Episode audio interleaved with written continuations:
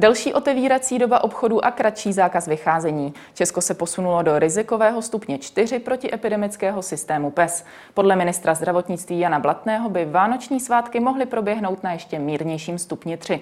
Jsou čísla dostatečně optimistická i pro toho, kdo varoval před kritickým podzimem a kdy očekávat třetí vlnu. Začíná Epicentrum s Markétou Wolfovou. Vítejte.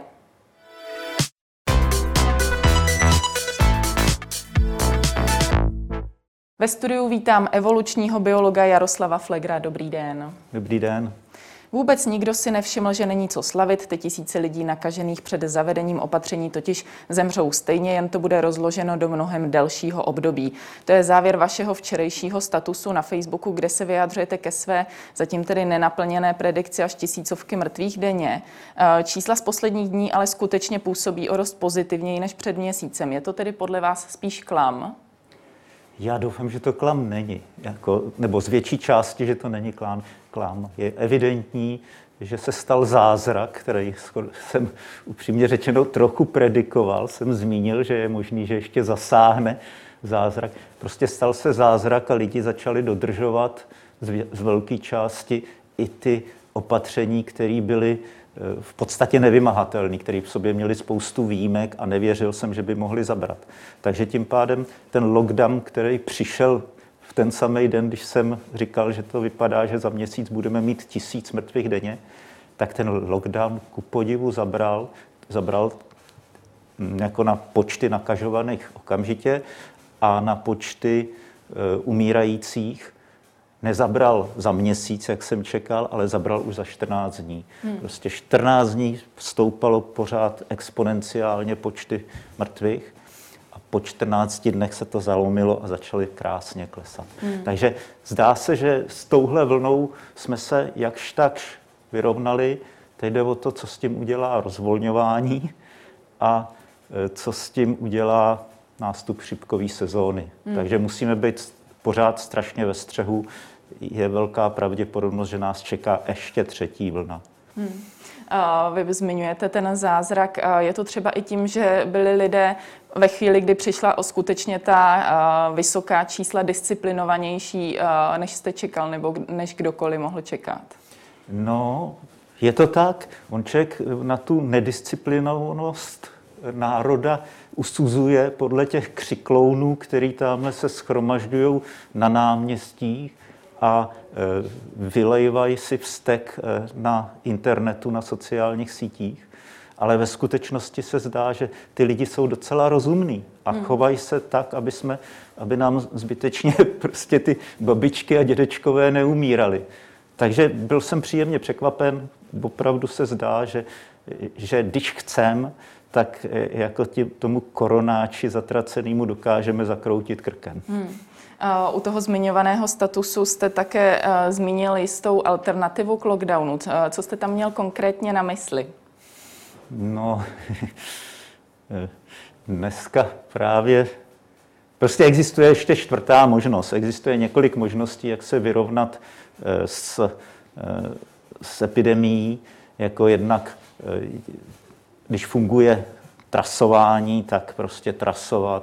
Když kvalitně trasovat, ne tak, jak to děláme dneska. E, pak existuje ten lockdown a ten strašně bolí, ale existuje ještě třetí možnost. Jako.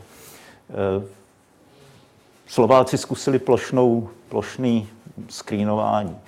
To v ideálním světě by to bylo nejlepší, ale najednou udělat takovou uzávěru to prostě nejde a aby to bylo ještě doprovolný nebo dobrovolný, jak si to udělali Slováci, že kdo bylo to doprovolný, ale kdo, kdo se nechal otestovat, tak nemusel dodržovat karanténu. Existuje ještě jedna možnost a tu právě chceme od dneška zkusit. E, cílený semiplošný testování. A to takový, že ve spolupráci s kulturní obcí. Prostě byli bychom rádi, kdyby e, kdyby se rozjeli zase další znova kulturní akce i masového charakteru, ale přesně před v ten den, vlastně, kdy to začne, tak se ty lidi nechají plošně oskrínovat, otestovat a budou tam moct jenom ty, kteří jsou čistí, kteří nemají, kteří v tu chvíli opravdu nejsou nakažený. Přičemž my máme obrovskou výhodu proti Slovákům. Oni používali eh, antigenní testy, kde teda 60 až 7, kde, kde teda je 30, ale možná až 40% šance, že ten, kdo tam vyjde jako negativní, tak ve skutečnosti je nakažený. Hmm. My máme PCR testy pro screening, levnější než ty slovenský, výrazně dá se to stlačit i pod 200 korun, ten jeden test. A e, tam je ta citlivost 90%, přes 90%. Takže to je úplně něco jiného. A kouzlo na tom je, že čím víc bude takovýchhle hromadných akcí, tím víc bude lidí protestovaných. Ale kdyby jenom to, ale oni budou protestovaní ty aktivní lidi, ty, kteří jsou 20 až 40, jsou většinou skoro bezpříznakoví, takže na testování nechodějí. A tadyhle najednou dokážeme cíleně je vlastně čistit, vytahovat z nich a posílat do karantény, samozřejmě dobrovolní karantény, ty lidi, eh, který teda budou zrovna tu chvíli nakažený. Takže tímhle tím způsobem opravdu si myslím, myslíme, že můžeme během eh, jako měsíce srazit tu epidemii úplně na kolena a bezbolestně. Naopak budeme pozbuzovat, aby těch akcí bylo co nejvíc. Hmm. Ono o něco podobného se třeba za, eh, zamýšlelo v domovech seniorů, právě když přijde někdo na návštěvu, aby mm. byl v tu chvíli otestovaný. Uh, jednalo by se teda o nějaký rychlotest, který... Ne, v žádném případě je to plnohodnotná PCR, mm. tím pádem je to, kdy poznáme ne, kdy má nejvíc ant- protilátek, my poznáme, kdy je nejinfekčnější. Prostě poznáme, že zrovna v danou chvíli má nejvíc těch eh, virů. Takže to je něco úplně jiného. Je to levnější než to, co mají eh, v těch domovech, akorát, že to není do 30 minut, že by člověk viděl, nebo do 5, do 10 minut, jestli je nakažený nebo ne je, musí se to dovízt do laboratoře. Jasně. Nicméně to jde během pár hodin. Prostě hmm. před tím koncertem se může 10 tisíc nebo 5 tisíc lidí otestovat. Hmm. A kapacita té metody je, že v zásadě bychom za, za týden byli schopni otestovat uh, celý Česko. Hmm. No. Uh, ono dnes, dneškem právě začíná první rozvolňování. Zákaz vycházet se posunuje na 23. hodinu. Obnovuje se docházka do základních škol a schromažďovat se mohou lidé ve skupině po šesti. Hmm. Uh, ve chvíli, kdy tedy uh, máme tuhle teorii, je podle vás brzy, nebo by to právě uh, s tímto testováním mohlo fungovat? Jde o to, jak se nám podaří rozjet to testování, protože tady potřebujeme eh, spolupráci taky hygieny. My na ty akce musí, eh, musí hygiena dát eh, výjimku, hmm. jo, protože jako nevíme, jestli se to rozjede. Možnosti je, v technických možnostech to je, může to krásně fungovat a opravdu to během Eh, jako toho měsíce může výrazně snížit tu virovou nálož v populaci, v té nejnebezpečnější části hmm. populace. Ale jde o to, jestli se to povede realizovat. Takže teď jako před náma jako těch pár týdnů ještě eh, se musíme, si musíme hlídat, jak funguje teda ten lockdown, ta tradiční cesta a aby jsme zbytečně neodstartovali o moc dřív to třetí kolo hmm. epidemie, to znamená rozvolňovat pomalu. Nevím, do jaké míry jako se to teď děje. Je fakt, že zatím eh, ty počty ne, eh, nestoupají nějak výrazně, ale už tam nějaký náznak je. A je fakt, že ty děti jsou ve škole teprve chvilku. Hmm. Ty, vlastně tam byly tři dny, že jo. No a eh, jako nevíme. To, to se teď bychom měli čekat ty dva, tři dny, aby jsme viděli, jak moc to začalo stoupat díky tady tomu rozvolnění z minulého týdne. No hold, do toho vlítneme s tímhle rozvolněním, takže tak někdy v pátek asi už uvidíme, jestli, jestli se to začíná zvedat a jak rychle. Hmm. No zase je otázka, jestli teda máme dostatek testů, jestli provádíme dostatek testů, protože se zdá, že těch 13 tisíc testů nebo kolik ve všední den, to je prostě směšný. My jsme dneska měli eh, dělat 60 tisíc testů. Jo. Hmm. No, hold, jako zřejmě takhle je nastavená hygiena, takhle jsou teď nastavení praktický doktoři, že tam ty lidi, který, který nemají příznaky, ani neposílají. Nejspíš. Jo? Nebo lidi nechtějí před Vánocema se dostat do karantény nebo dostat nějaký svý kontakty do karantény, tak prostě radši je nenahlásí. Což je teda hodně eh, krátkozraká jako metoda nebo je krátkozraký přístup. Prostě pořád v současné době to trasování je eh, nejúčinnější metoda a když to někdo takhle sabotuje, tak, tak si koledujeme o strašný malér. Hmm. Jak celkově vnímáte vůbec uh, protiepidemický systém PES, tak jak jsou nastaveny ty jednotlivé stupně? Vnímáte ho jako funkční? Já se musím přiznat, že jsem to do detailu si neprostudoval. Eh, mám pocit, že podle tempa rozvolňování je nějak jako příliš benevolentní. Eh, ale opravdu nestudoval jsem to do, eh, do podrobností. Já myslím, že i autoři toho systému se teprve začínají učit a musí se naučit s, s tím systémem pracovat, protože ono uregulovat tu Eh, epidemie je strašně těžký. Tam je nelineární proces, ten exponenciální nárůst eh, jako počtu nakažených. A zároveň je tam spoždění, eh, že ten systém zareaguje na, na jakoukoliv změnu s určitým a docela velkým spožděním.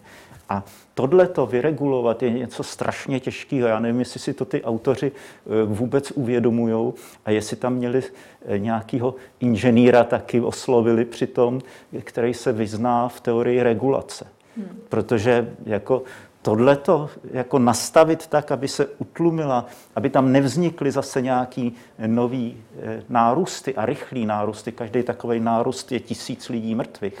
Jo tak to je hrozně těžké. Já si myslím, že skutečně měli oslovit nějaký odborníky, nějakého technika, který se eh, zabývá teorií regulací. Hmm. Když se tedy bavíme o nárůstech, samozřejmě už se nyní spekuluje o tom, kdy očekávat třetí vlnu. Hmm. Světová zdravotnická organizace říká, že se začátkem roku eh, shoduje se s tím i ministr zdravotnictví Jan Blatný. Vy máte podobný názor, že tedy někdy po Vánocích? taková ta objektivní vlna, která je daná nástupem chřipkové sezony, tak ta e, skutečně e, by měla nastoupit až někdy v lednu. Ale no záleží na počasí. V tomhle tom jako zase musíme doufat na zázrak, ale je docela klidně možný, že ta chřipková sezona začne dřív. Ono jde totiž o to, že nejen, že se musí ten start té běžné chřipkové sezony je daný jednak teda poklesem těch teplot a tím, že se držíme eh, v místnostech, kde je nízká vlhkost a kapenky se tam mění v aerosol. Takže ta nakažlivost mm, respiračních chorob strašně moc eh, vzroste. Ale to, proč je opožděný ten nástup, je to, že sem nejdřív ta chřipka, ty viry musí od někať přijít. Hmm. Takže proto je tam to spoždění. No a já se bojím, že tady tohle spoždění nebude protože ta virová nálož v té celé populaci je tak velká, že jakmile poklesnou teploty, tak se strašně rychle jako ta třetí vlna rozjede. Takže já bych se vůbec nedivil, nechci to přivolávat, ale vůbec bych se nedivil, kdyby k ní došlo už před Vánocem. Hmm momentálně sledujeme, že vlastně ta vysoká čísla uh, přicházejí v zemích jako v Německu, v Itálii. My jsme se tedy z té nelichotivé uh, špičky dostali uh, do lepší pozice. Nakolik tedy se dalo to nešťastné prvenství vůbec ovlivnit podle vás? Je to taky otázka nějaké nevyspytatelnosti, tak jako je zázrak, že jsme se z toho prakticky nyní vylízali, tak jak to vypadá dobře? E, není to až do vlastně, až do toho, e, před, do doby před 14 dny, tam bylo úplně přesný učebnicový nárůst exponenciální. Takže už v září se dalo spočítat, kdy tady bude, e, kdy tady umře těch 256 nebo kolik lidí denně. Jo? Samozřejmě jeden den, dva dny tam, nebo o nám to nehraje roli. Ale ta epidemie se chovala přesně jako z učebnice. Když si člověk to vynese na, na semilogaritmický papír, tak tam měl krásnou přímku od, eh, od konce srpna vlastně až, eh, až jako někam do půlky listopadu skoro. Jo? Takže eh, bylo to zákonitý, tím, že jsme nedělali účinný opatření, tím jsme si tady tu podzimní vlnu úplně zbytečně udělali. Stačilo prostě, kdyby se v září, eh, od září prostě nasadili přísně roušky, nepovolovali hromadné akce, eh, nepouštěli se děti eh, druhého stupně základních škol od konce září do školy. Prostě kdyby se udělali relativně bezbolestné opatření a vůbec tady nemusela ten lockdown být, ty velké ekonomické ztráty a vůbec jsme tady nemuseli mít těch 7 tisíc mrtvých. Prostě stačilo poslechnout na konci září epidemiology a nechovat se jako blázni, aby, aby někdo dostal o pár procentních bodů ve volbách víc, tak prostě se tvářit, že tady žádná epidemie není. Tohle opravdu zločin, to se nedá jinak nazvat, protože ty lidi skutečně nemuseli umřít a ty ekonomické škody tady nemusely být. Stačilo poslechnout v září epidemiology. Hmm. A, takže primární jsou tedy uh, roušky ve vnitřních prostorách. Zmiňoval jste tedy i uh, školy. Mnoho lidí právě uh, kritizovalo to uzavření škol. Hmm. Uh, vy jste se k němu tedy přikláněl jakožto k dobrému řešení. Určitě. Já bych prostě udělal výuku na základních školou, školách. Nepovinnou prezenční výuku, nepovinnou. To spousta lidí by tím pádem mohlo si nechat děti doma a učit tam, kde to jde, by je nechali na domácí prostě nějaký výuce. Eh, u některých by to nešlo, ale už by ty, už by ty školy byly menší. No a od konce září, kdyby se to nevyre, nevyro, nevyregulovalo a vyrostlo by nám nad 500 nakažených denně třeba, což jako opravdu v září jsme byli hodně pod tím, tak eh, by stačilo eh, jako eh, distanční výuka od druhého stupně nahoru. Všechno. Hmm. No. A já si myslím, a, zavř, a samozřejmě to jsou školy, pak ještě strašně důležitý ty hromadné akce. To se mělo zakázat, tak jak to bylo skoro ve všech zemích v té době. Hmm. No. Když... A vůbec tady tohle nemuselo být, tohle je zbytečný. Hmm. Mohli jsme očekávat tu třetí vlnu a mít přitom prázdný špitály. Prostě udělali, udělali jsme si to sami. Ještě právě, když se podíváme na tu eh, třetí vlnu, určitě hodně jí ovlivní i to slavení těch eh, vánočních svátků, předvánoční nákupy. Přeci jenom ten předvánoční schon je eh, každoročně znatelný. Například ministr obchodu a průmyslu sliboval otevření obchodů právě pro ty předvánoční nákupy. Hmm. Jak se na takový slib díváte v tuto chvíli? Já to vnímám jako vyhrožování. jako, musíme si uvědomit, že za tohle zaplatíme. A nejen penězma, že prostě samozřejmě o to dřív nastoupí ten opravdovský lockdown, který bude se snažit napravit ty škody, ale těma mrtvýma. Prostě, když řekne, ano, udělám vám hezký prázdniny, to jsem hodnej, ale jako mám zároveň k vám k tomu jako takovou smutnou zprávu, že zase tři tisíce eh, jako babiček a dědečků a tři tisíce obézních a eh, lidí s cukrovkou, tak umřou. Hmm. No, tak jako, ale budete mít hezký svátky, budete moc pobíhat takhle po obchodech, místo abyste teda nudně seděli doma a nakoupili si to přes internet. Takhle jsem vám to zařídil, jako to je přece férový obchod. Hmm. 6 tisíc mrtvých, ale budete moc pobíhat po obchodě. Hmm. Eh, ono přibývá zpráv o poměrně nadějných vakcínách. Jak velkou hmm. naději vidíte v nich? No to je to úplně nej, nejpozitivnější zpráva, jaká může existovat. Prostě tenhle ten blázinec, co tady letos máme, tak to je poslední, to končí. Ty vakcíny tím, že se je podařilo dovíst do konce v takhle strašně krátké době, tak to je, to je zázrak. Hmm. Jako jo. A skutečně to té epidemii zakroutí krkem definitivně.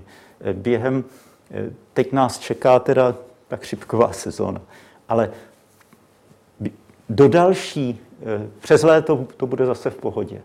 Tam vystačíme s rouškama a nedělat hromadné akce A nebo jestli se povede ta naše akce s tím semiplošným testováním, tak se toho zbavíme ještě mnohem dřív.